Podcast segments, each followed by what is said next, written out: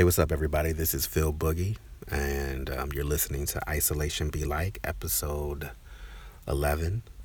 I'm in my studio slash um, parked car in my driveway. Um, there's a light rain, and um, I just discovered my battery is um, is maybe dead because I haven't driven my car in weeks. Um, I should have, but I didn't. So I'll deal with that another day. Um, the thing that's been on my mind today, like many of, of the people I know, is Ahmaud Arbery and how he was lynched, and all of our feelings surrounding um, um, his life and death, and how the justice system um, will treat him, um, what will happen.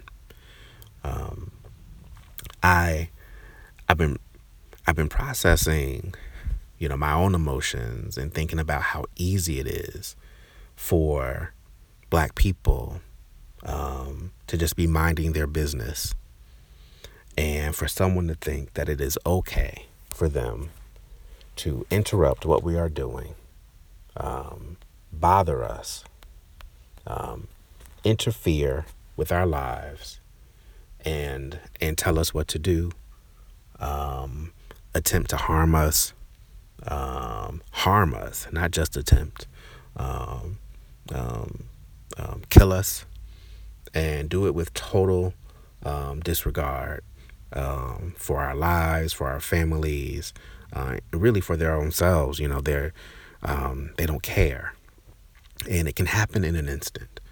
Um, and I think what's so compelling and what's so striking about um, Ahmaud is that people can't point a finger at him and, and talk about what he was doing that was wrong. You know, the people who want to always place blame on the victim, I think even those people are having a hard time. And I'm not talking about crazy racists, right? I'm talking about people who might have just a little bit of common sense, just a slim piece of decency left in their bodies. They are... Um, They are uncertain about how to process this too, because they can even see this is, is wrong, because this man was doing absolutely nothing. And um, while I while I've been thinking about him and his family and how they must be just devastated today, uh, which would have been his twenty-sixth birthday, uh, it made me think about an incident that happened um, to me. Um, Not too long ago, um, last year, um, when I took my son uh, to the park. Um, I live in the suburbs. I'm in Maryland, um, and you know, I am self. Um, I'm in self isolation uh, right now because of of COVID. But uh, my personality is such that I've always been a person who liked uh, a little bit more space, a little bit more distance, if you will.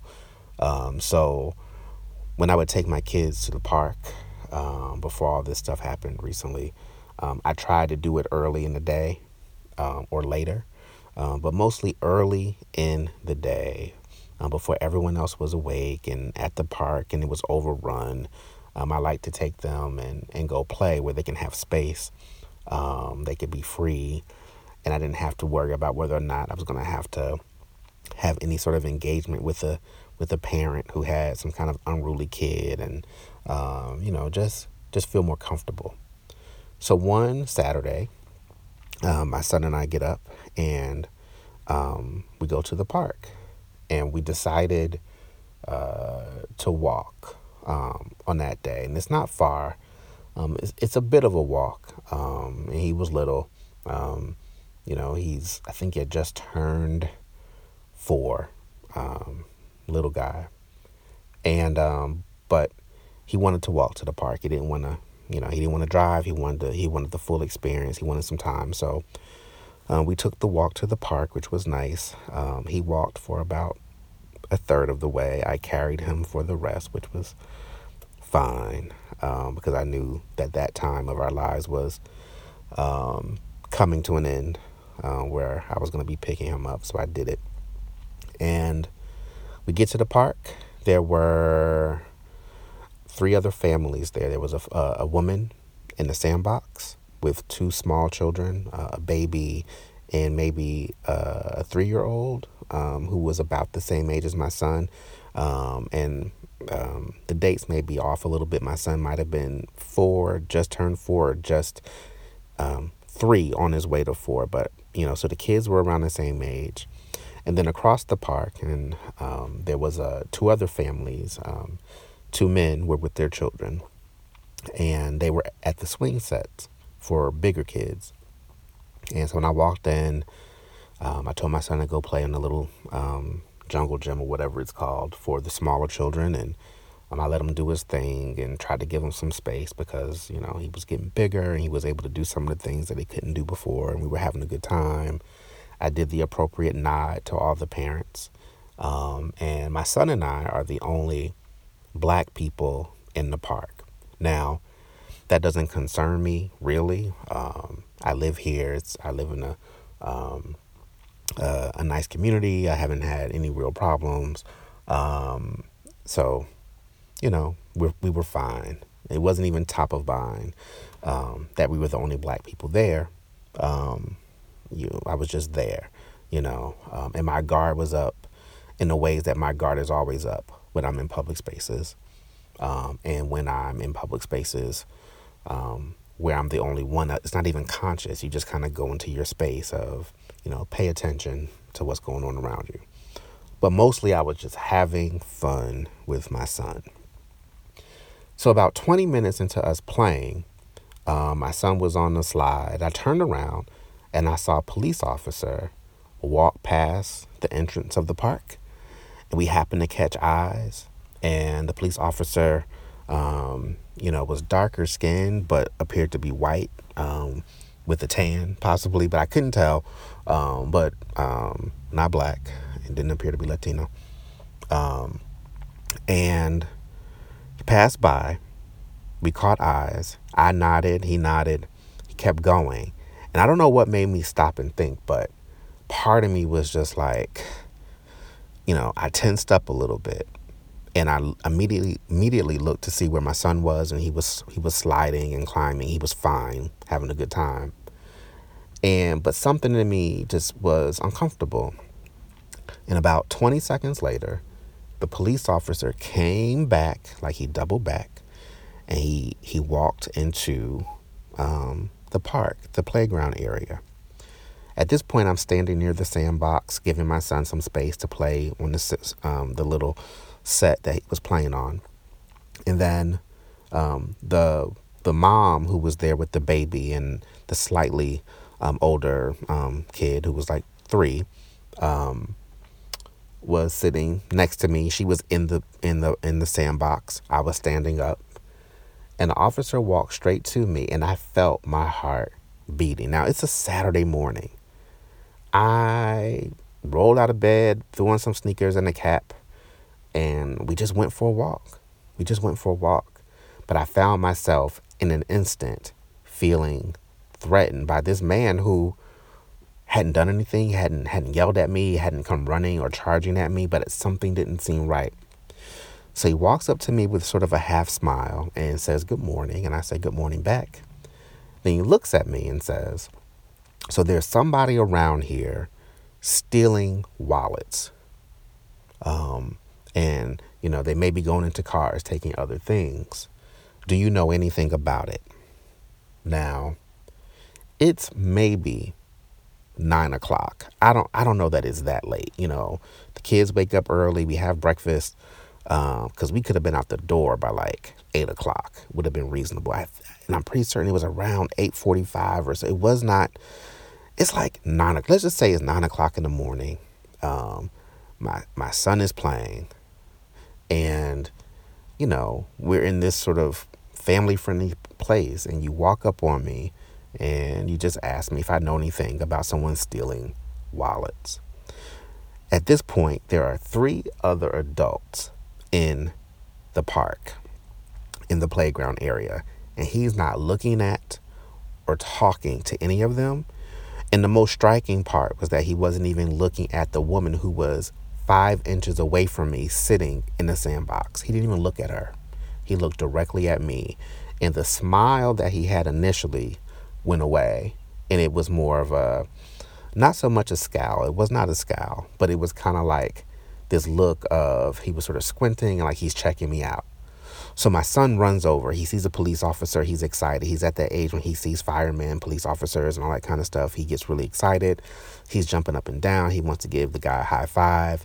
And all I could think in that moment, like I'm shaking inside, like, you know, just like, who will protect my son if something happens right now? I do not want him to see whatever is about to happen.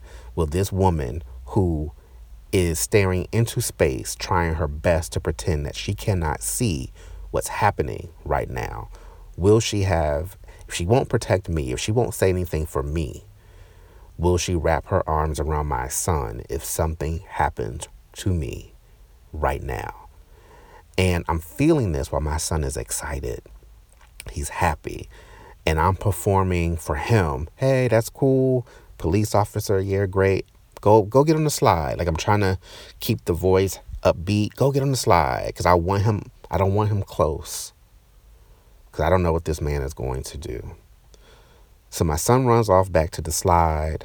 I look down at the woman who is not looking at me, who was not looking at the cop, and she's just staring into space.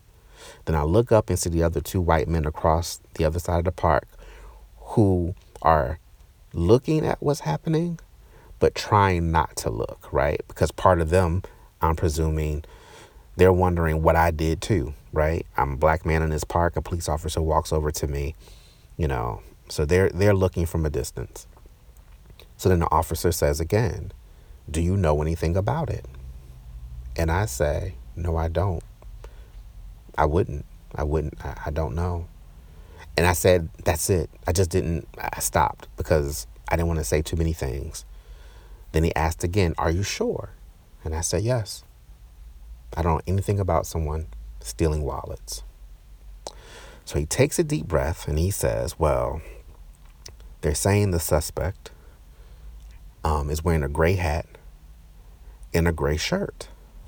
Um, and they believe the suspect is a woman, but they can't be sure because it was a baseball cap and all this other stuff. And at that moment, I knew that things were going to get really bad um, because I'm standing there in a gray t-shirt. I'm wearing I'm wearing a gray hat.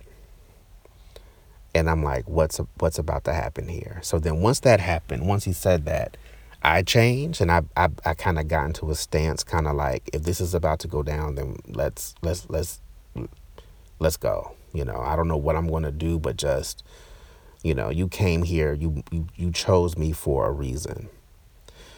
And then he just stared at me. And then I stare at him. And my son is playing in um, behind me. And I am literally praying that whatever is about to be next, if it's violent, that he not see it.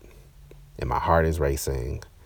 And then he says, the police officer says, okay, you sure? And I can barely speak at that point, and I just kind of mumble, um, I, I mumble a little bit, and I just kind of nod. And he walks off and says, have a good day. But it was so crazy because this man comes into the playground looking for someone who's stealing wallets and does not ask the other three adults who are in the playground. And I am furious, furious. And he walks off, gets in the car, and I just, I'm frozen.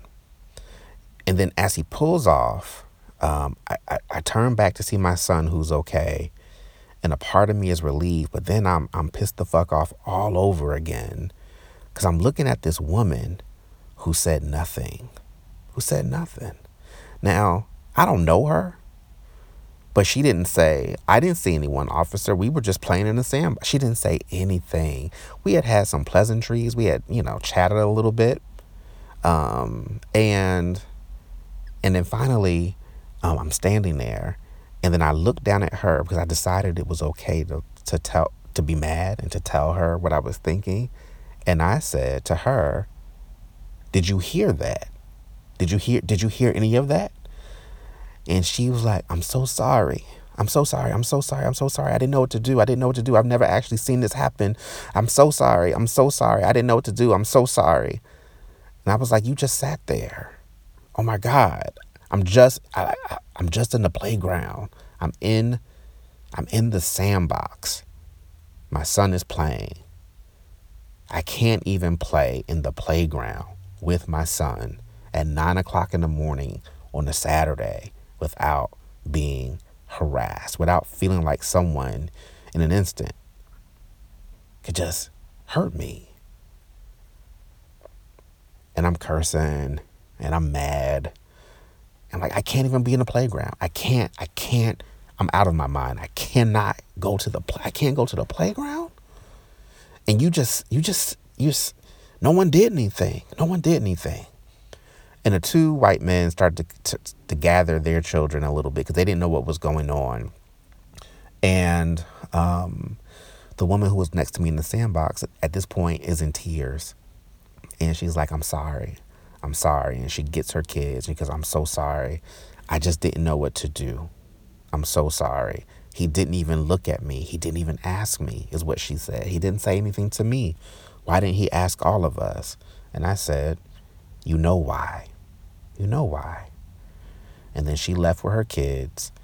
And then um, I, I text my husband to come to come get us. Because I at this point, I was I was afraid to walk back home. I didn't know if they were going to say I broke into a car or what. I did. So he comes to, to the park. And I'm shaken. And um, I said, you know, I want to report this. And he said, you should. So we drove down to the police station, which was around the corner. And um, I spoke to the front desk. I told them what happened. I gave a description of the officer. Um, and then a few moments later, they, they, they, they, I guess, checked log sheets, who was on duty, whatever. And the person comes back and says, what did the person look like again? And I and I, I described, and they said, okay, um, that's our sergeant. And um, so I'm going to take your information and take this down, and you'll hear something back. And, of course, I never heard anything, and I didn't I, I didn't follow up on it. Um, but it was one of those moments where it's just like, you know, we live in a nice house. We live in a nice neighborhood. We have nice things. I'm educated. Uh, we we we lead, um, I would say, a pretty um, privileged life. Um, but I don't believe that that privilege, that having nice things, that being educated ever means that I can't be in a situation where somebody decides that it is time um, for me to no longer be on um, this earth. That they think that they can just take my life. You know, Ahmaud thought um, he could just go running. He woke up that day to go running. Like I woke, woke up that day to take my son to the park, minding my business. And I am so grateful and thankful that for whatever reason, it didn't escalate past um, just being confronted. Um, And I don't know what made the officer walk away and not, not push it any further. Um, but I am grateful for that. Um, but I knew, and I know now, and I've always known that that happens every day, multiple times a day, to people who look like me, and they are not so lucky, whether it be from the police or any, any anyone else. So when I heard about what happened to this brother, I I just broke down. He woke up that morning just trying to live his life. We can't even just be left alone. Leave us alone. Leave us alone. You know, and I'm not trying to get political, but, you know, we have an election coming up and everyone's, you know, Biden and, you know, Bernie. I don't, I don't care. Like we I just... vote for one of them, you know, vote for somebody, but know that they're not going to save us. They're better than what we have. But nobody, they're not going to save us. And and I, I was looking at um, Biden's plan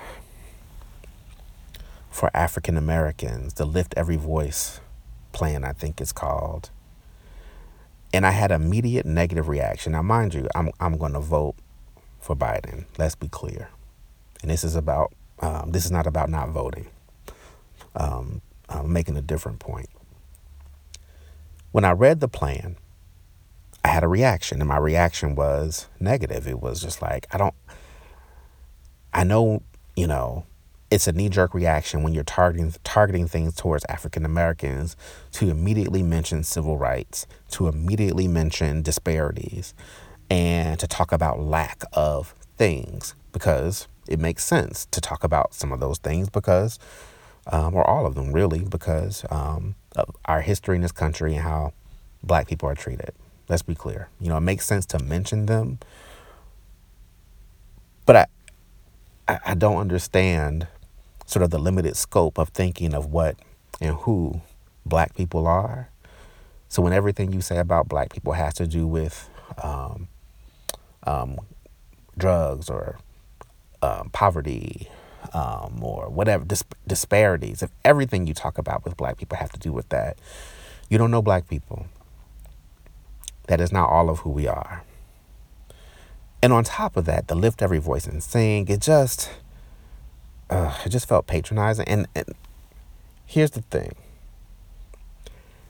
I don't want, I don't want Biden's Lift Every Voice plan for Black people. We'd be okay if, if, if racist um, white folks in power, or poor ones in the street who feel like they can take our lives when they feel like it, if y'all just left us alone. You want to do a plan? I'm tired of plans for us. We'd be all right if if if if if other people um, behaved humanely. You know, give me a Sweet Home Alabama plan, right? I don't want Biden's Lift Every Voice plan. I want a Sweet Home Alabama plan for white people um, who um, who need that, who need to learn how to live in a world with other people who don't look like them. They need a plan. They need a plan. You know, where where's the Sweet Home Alabama plan for white folks um, who feel like it's okay to kill a man who is jogging, um, to kill um, young children for holding toy guns, um, to kill people in their cars who are unarmed, Um, for all of it, for politicians who um, don't fund public schools with brown brown children, right? Where's that plan? Write that plan. I guarantee you, you write that Sweet Home Alabama plan and put that into action, a whole lot of other madness and dysfunction and evil in this world goes away. You can't keep telling me to show up for free free food, free haircuts, learn how to tie-tie, um, you know, building community centers, uh, you know, nighttime activities at schools, um, you know, you know, skills training. You, all that stuff is good. But when I can't walk down the street, what does it matter? If I can't be in the damn Um, sandbox with my with my son, what does it matter? If you can't go jogging, what does it matter? If you can't, in the middle of a pandemic, wear a mask without being presumed to be stealing from a store, what does it matter? I don't need your Lift Every Voice um, and Sing plan or whatever the hell it's called. Go somewhere and write Sweet Home Alabama. Write that plan. Take care of that problem. That is America's problem, not us. So as we as we commemorate and as we think about the life of this young man, um, I think it's okay to feel hurt, But I also think it's okay to feel, start to feel some some anger and start to use some critical thought about what's needed as we move forward. A lot of talk about the black church. It's time for the church to get political again and stop worrying about um, the choir winning a Grammy or, um, you know, your social media presence to promote your conference. It's time to do some real work for churches that aren't already doing that work. You know, um, you know, these pastors out there, black pastors out there, as soon as I see, you know, a black pastor in one of those Janet Jackson control microphones uh, with a big IMAX screen behind them and they're wearing cool jeans, I know they're not about to say nothing for black people. You know, they it's mainstream. We trying to reach everybody, colorblind. Eh. We're all here. We all got to be together. We all got to work together. But at some point, uh, we got to circle back um, and take care of ourselves. Because what the world has shown us time and time again is that it's not going to take care of us. So I'm going to go on in. Um, my condolences to um, to Ahmaud and his family. Um, this didn't have to happen, and it didn't have to take this long for charges. Should have happened immediately. Um, you know, it took seventy-five days or something for, for charges. Imagine if there were no video. Imagine if there were no news articles. How many people, how many other brothers and sisters have been lynched in this country in the last, not decades, in the last two years that we don't know about? This ain't the only one. This ain't the only one. You know, take care of yourselves. Um, stay safe. Um, stay sane. Wash your hands. Um, and stay uplifted. All right? I'll catch you next time. Peace.